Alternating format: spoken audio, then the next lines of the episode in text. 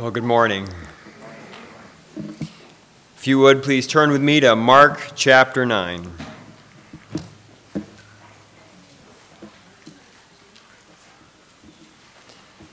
As you're turning there, I've got a question for you to think about. If Christians won't be Christians, then who will be? If Christians won't be Christians, then who will be? Can we outsource our calling as followers of Jesus to somebody else, perhaps?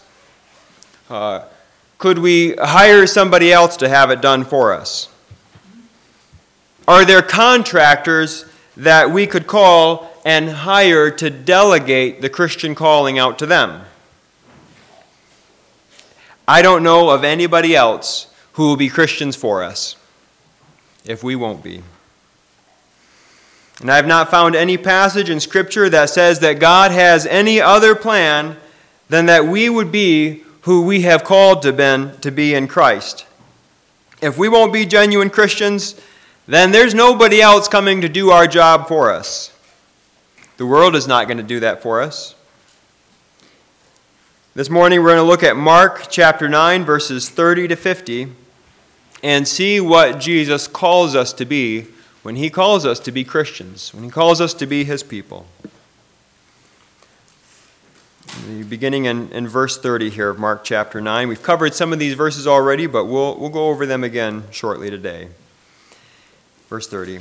They went on from there and passed through Galilee, and he did not want anyone to, to know, for he was teaching his disciples, saying to them, The Son of Man is going to be delivered into the hands of men, and they will kill him, and when he is killed, after three days he will rise. But they did not understand the saying and were afraid to ask him. And they came to Capernaum. And when he was in the house, he asked them, What were you discussing on the way? But they kept silent, for on the way they had argued with one another about who was the greatest. And he sat down and called the twelve, and he said to them, If anyone would be first, he must be last of all and servant of all. And he took a child and put him in the midst of them, and taking him in his arms, he said to them, Whoever receives one such child in my name receives me. Whoever receives me receives not me, but him who sent me. John said to him, Teacher, we saw someone casting out demons in your name, and we tried to stop him, because he was not following us. But Jesus said, Do not stop him, for no one who does a mighty work in my name will be able soon afterward to speak evil of me. For the one who is not against us is for us. For truly I say to you, whoever gives a cup of water to drink because you belong to Christ will by no means lose his reward. Whoever causes one of these little ones who believe in me to sin, it would be better for him if a great millstone were hung around his neck and he were thrown into the sea. And if your hand causes you to sin, cut it off. It is better for you to enter life crippled than with two hands to go to hell, to the unquenchable fire. And if your foot causes you to sin, cut it off.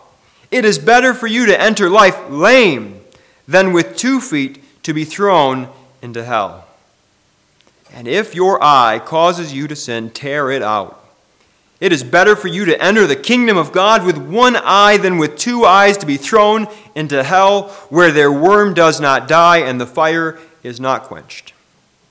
For everyone will be salted with fire. Salt is good, but if the salt has lost its saltiness, how will it be made salty again? Have salt in yourselves and be at peace with one another. Let's pray.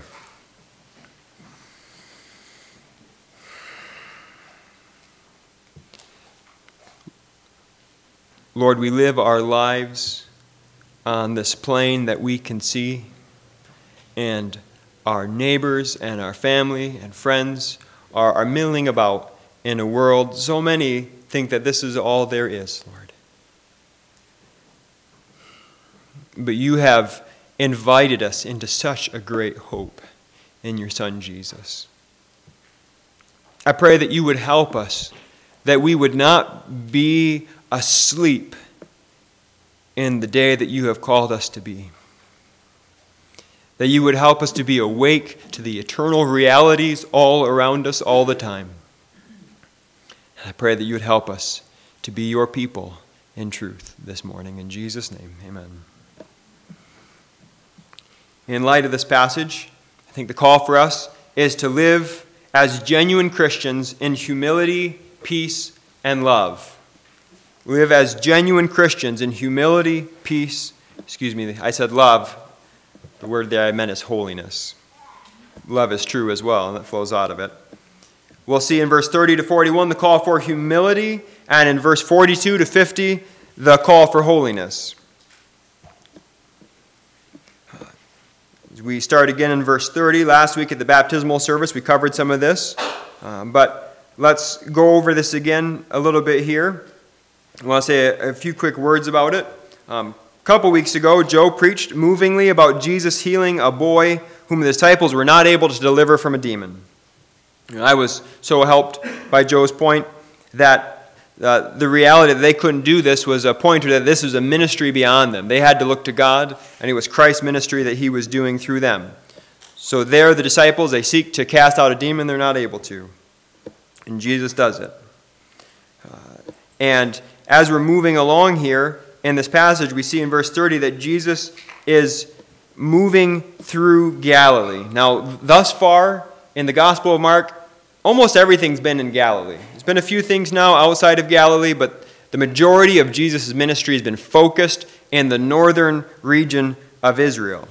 He's been ministering there. He's been casting out demons. He's been healing. He's been teaching about who he is. He's been teaching about the kingdom of God. He's been preaching the gospel, calling to repentance. He's been doing all of these things over and over and over again. He's been going from one village to another. He's been sending his disciples out to go to different villages to, to proclaim the kingdom that's at hand. And he has just been scouring the countryside of Galilee. But now the ministry is turning. He is uh, Luke's gospel says that he sets his face like a flint to Jerusalem. And now he's beginning that journey. He's passing through Galilee here, and in a minute we'll see that he arrives in Capernaum. He's beginning to move towards the city that has slain the prophets. That's the direction he's going. And as he's now passing through Galilee, he tells his disciples that he's going to be crucified. He reminds them again that the Son of Man will be betrayed, that he will be crucified, and that he will rise again from the dead. And ironically, uh, the disciples, they, they, they don't really want to ask him about or say anything more about that, but they've got other things to discuss. Along the way, they're, they're arguing amongst, amongst each other who's the greatest. They're, they're having a, a bickering, selfish argument about who is the greatest. And when they turn up in Capernaum, this is the, the city that Jesus has had his ministry based out of. They're back in the very house, probably, that Jesus has been ministering out of in Capernaum. When they get there, Jesus asks them, What you been talking about? What were you talking about on the way? They didn't think that Jesus heard them, but of course he did. And Jesus knows what they've been talking about, and and instead of simply responding, he, he takes a child and puts the child in their midst, and he goes on to teach them about what true greatness is. Verse 35 says, If anyone would be first, he must be last of all and servant of all. If you want to be great, you got to lower yourself. Next, he takes a child in his arms. Verse 37 says, Whoever receives one such child in my name receives me, and whoever receives me receives not me, but him who sent me. Jesus pulls in this child and calls them to receive him. I think what's going on here is that children are very easy to overlook. Uh, you know, we would feel like truly great people if important people gave their time to us. Imagine if the governor were to call you up and want your advice, you might feel important. Now imagine if the governor said, Hey, I'd really like to come over and mow your lawn so you don't have to, so you can give your time to the important things that you do throughout the day. Well, you might feel very important in that case, right? We would want, if important people thought about you and even went so far as to serve you, then you'd really feel important, wouldn't you? but Jesus is calling them to the opposite. Not only should you not be quibbling over who's the greatest, but actually give your time and your attention to consider children who at this time are not going to pay you back. True greatness doesn't come in having great and noble people give their time and attention to you. True greatness sets its mind even on children, those who aren't going to make you look important uh, in this age. I have to admit, as I was reading through this and, and thinking through this passage and praying, I was reminded of my own pride as a young and aspiring minister in my late teens and early 20s. Uh, when I was about 19 or 20 or so in there, I remember I wanted to teach adults. As I thought about the ministry that God was giving me, I wanted to, I wanted to teach the Bible to adults. Somebody suggested youth ministry to me about investing in children, and I said, no, no, I, I'm, I'm called to teach adults. You know, that's my calling. Uh, the, the Lord was both patient with me, and I have to say that He has a sense of humor. Uh, though I was too high minded at that time to invest in kids, uh, that became my primary ministry through really all of my 20s. Gave a good number of years to caring for children and sharing the gospel with them and evangelizing. Uh, the ministry that I thought that I was too important for was the very one that the Lord called me to for a lot of years. Don't ever believe somebody who says that God doesn't know how to laugh. Uh, I think He has a good laugh as He's working for our humility and for our good. Uh, so we see in this passage a call to humility. Jesus has graciously opposed the pride of his disciples. And that sets us up for the next few verses that are coming here. In verse 38, John goes to Jesus and tells him about what maybe he thinks is a favor that he's done for Jesus. Uh, verse 38 John said to him, Teacher, we saw someone casting out demons in your name, and we tried to stop him because he was not following us. Perhaps to John's surprise, Jesus corrects him. He says, Don't stop him. Jesus argues that the one who performs a mighty work in his name will not quickly turn and curse Jesus. You could imagine it. Uh, if someone goes and he casts out a demon, he invokes the name of Jesus, and a demon comes out of somebody, that person's probably not going to turn around and say, Well, there's nothing to the name of Jesus. There's no power in the name of Jesus. Uh, if that person has seen a demon come out, he's not going to turn around and say that Jesus is a fraud in the next minute. Next, Jesus says something that uh, seems to contradict something he says elsewhere. He says, For the one who is not against us is for us. Uh, there's another saying that Jesus says in Matthew 12 30 and, and Luke 11 23. Jesus says, Whoever is not with me is against me, and whoever does not gather with me scatters. I'll say those two again. The one from this verse For the one who is not against us is for us. Luke 11 23. Whoever is not with me is against me, and whoever does not gather with me scatters. Some people have wondered if there's a contradiction here. Seems like maybe Jesus is saying two different things here that point in the opposite direction. I don't think there is any contradiction here. Uh, in the case in Matthew 12 and Luke 11, Jesus is in conflict with the Pharisees. They have accused Jesus of casting out demons by the power of Beelzebul. They have argued that the animating power behind Jesus' miracles is Satan himself. And Jesus says that they've blasphemed the Holy Spirit in doing that. It's after that exchange that Jesus says, Whoever is not with me is against me, whoever does not gather with me scatters. Here, I believe what Jesus points to uh, is that those who are opposed to Jesus are against him. Now, that's obvious. The next thing he says is that anyone who's not um, gathering, that these people are not gathering for God, but in fact they're scattering. Uh, it's not as if here, what Jesus is saying is, it's not as if what he's doing is working for God on this track. And the Pharisees over here, who are opposed to him, they're working for God on another track. And somehow those two are going to come back around together, serving God's purposes. No. They're opposed to Jesus, and anything they do is scattering the flock of God. They're not gathering for God in their own way over here. The fact that they have set themselves against Jesus means that they're opposed to God and they're not working for God. So, in that case, we are looking at people who have set in their hearts themselves against Jesus. It's a different situation here that we're, we're looking at. Uh, we have a different person in mind in Mark chapter 9. Here is a man that believes in the name of Jesus enough to go toe to toe with a demon in Jesus' name. He is seeking to cast demons out in Jesus' name. Now, he is clearly not one who rejects Jesus like the Pharisees.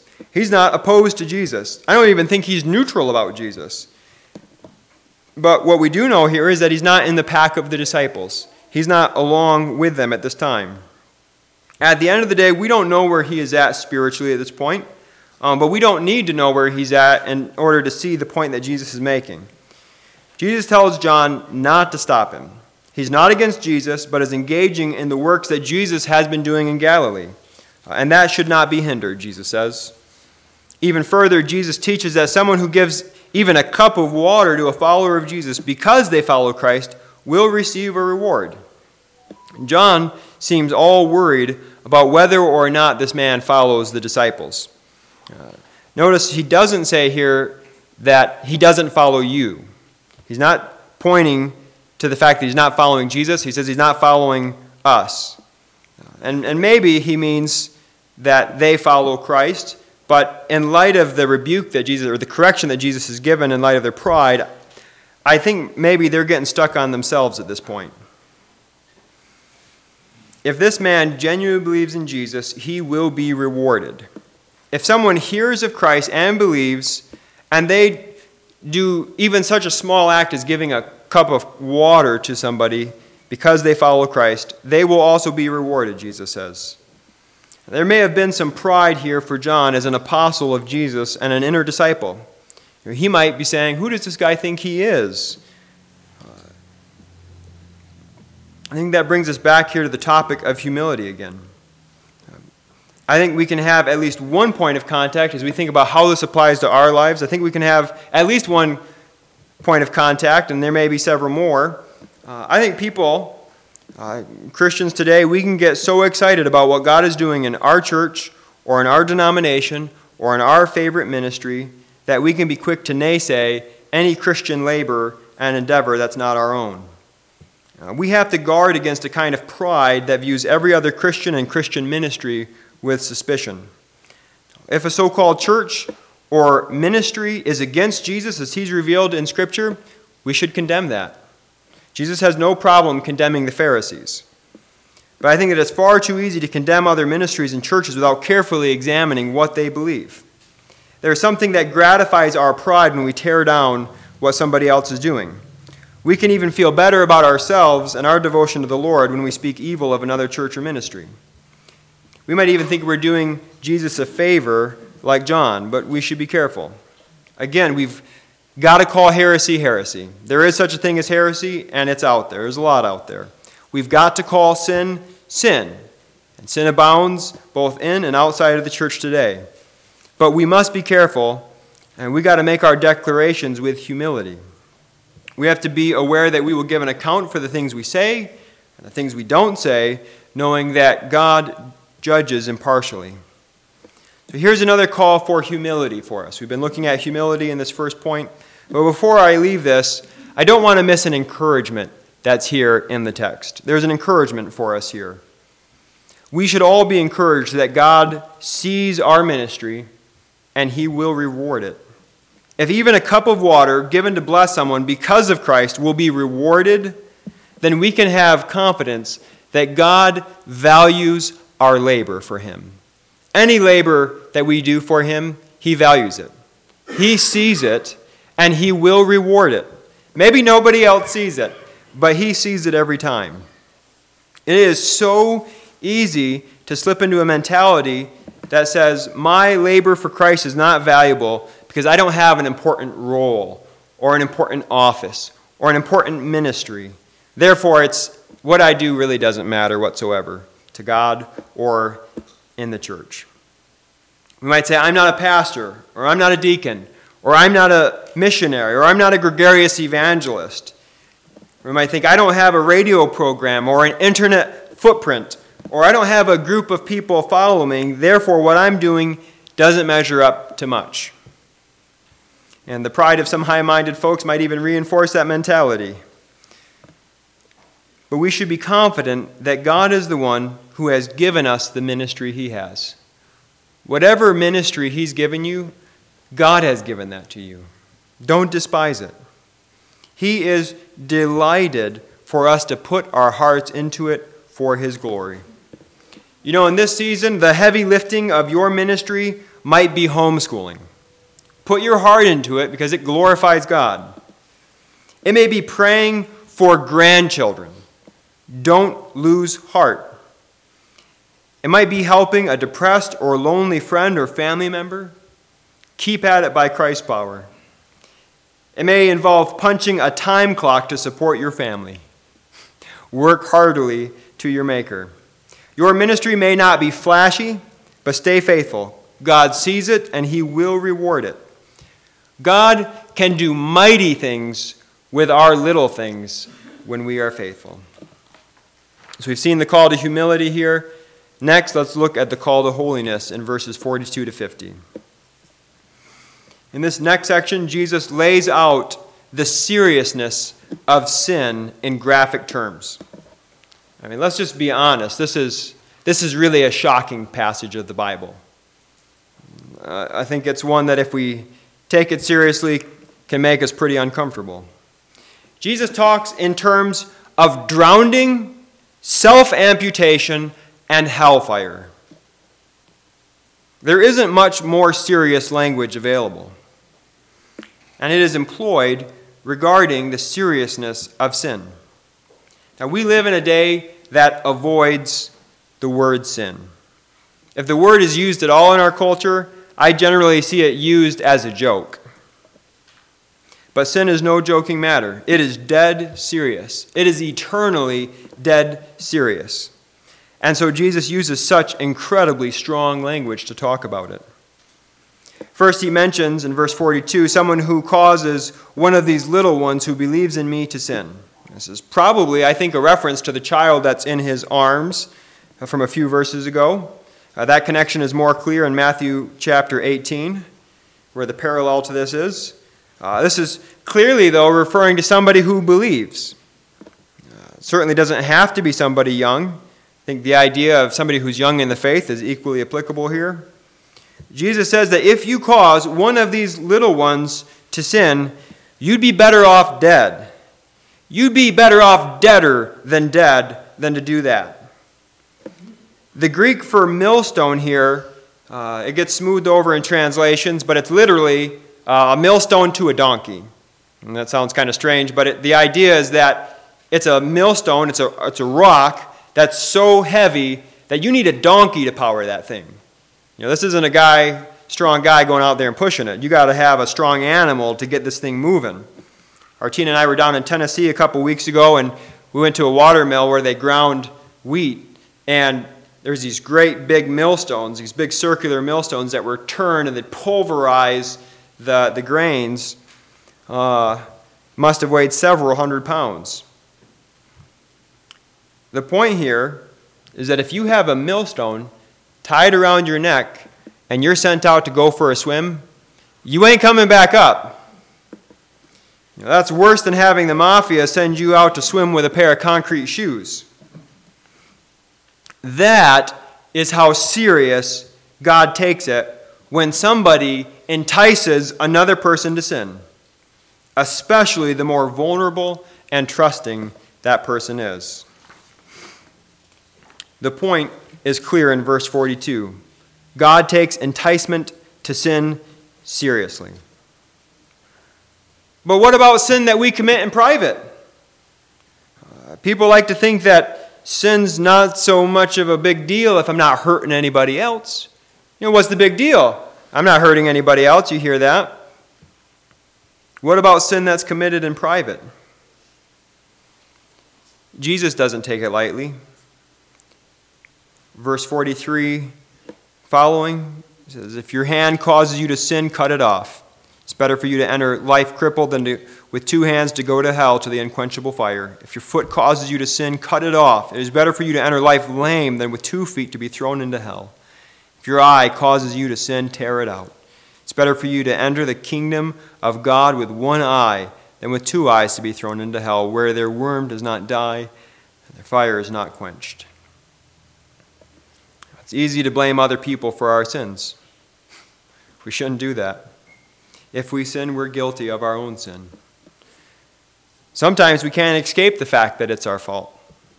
There, maybe it's easier to blame the part of the body connected to our sin. You know, my hand took what shouldn't have been taken, or touched what shouldn't have been touched. My foot took me to places I shouldn't have gone, or my eyes gazed at things I shouldn't have looked at, or coveted things that didn't belong to me. Well, then Jesus has a simple enough remedy for you amputate it. Cut that part of your body off. Gouge that offending eye out. Wow. Now, the fact that none of us are missing limbs this morning points to the fact that we probably understand what Jesus is saying here, not so much to the fact that nobody has ever sinned in this room. I think we instinctively know that Jesus is not commanding amputation as a means of dealing with sin, not at least literal amputation of body parts. Here, Jesus is speaking in extreme terms to communicate the seriousness of sin. Sin is so serious that it would be better for you to do without your hand than to have both of your hands and go to hell. Brothers and sisters, do we take sin as seriously as Jesus does? He died for it. Can we fight it? Will we fight it? Or do we justify it? Do we shift blame?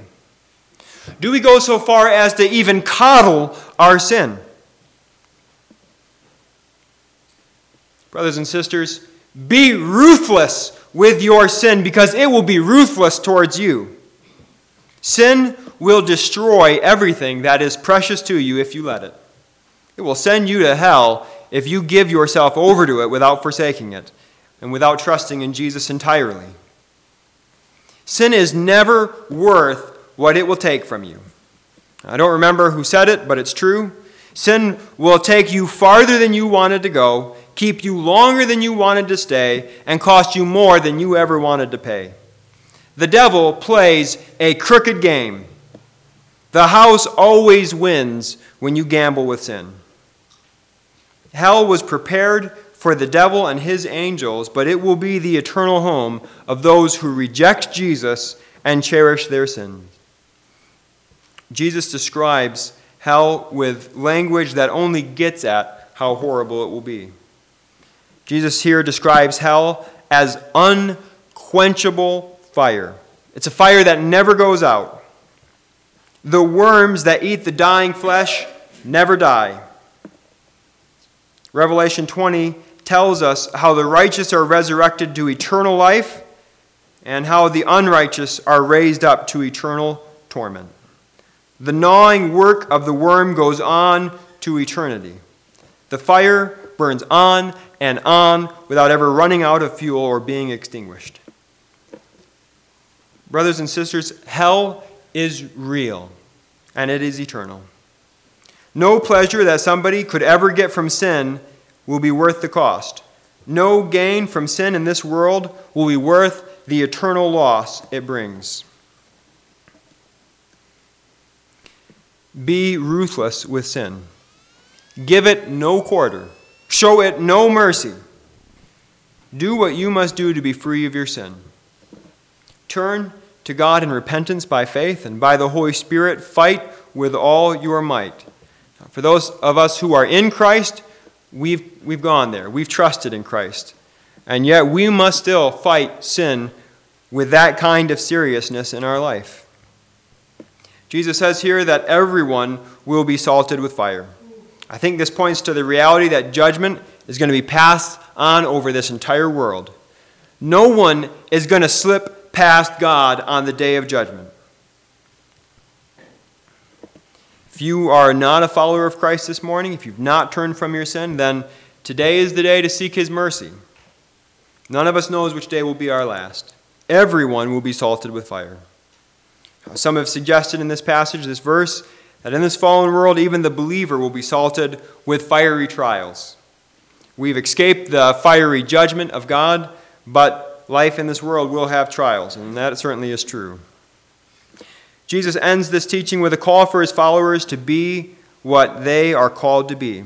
He says that salt is good. But what if that salt is no longer salty? What do you do then?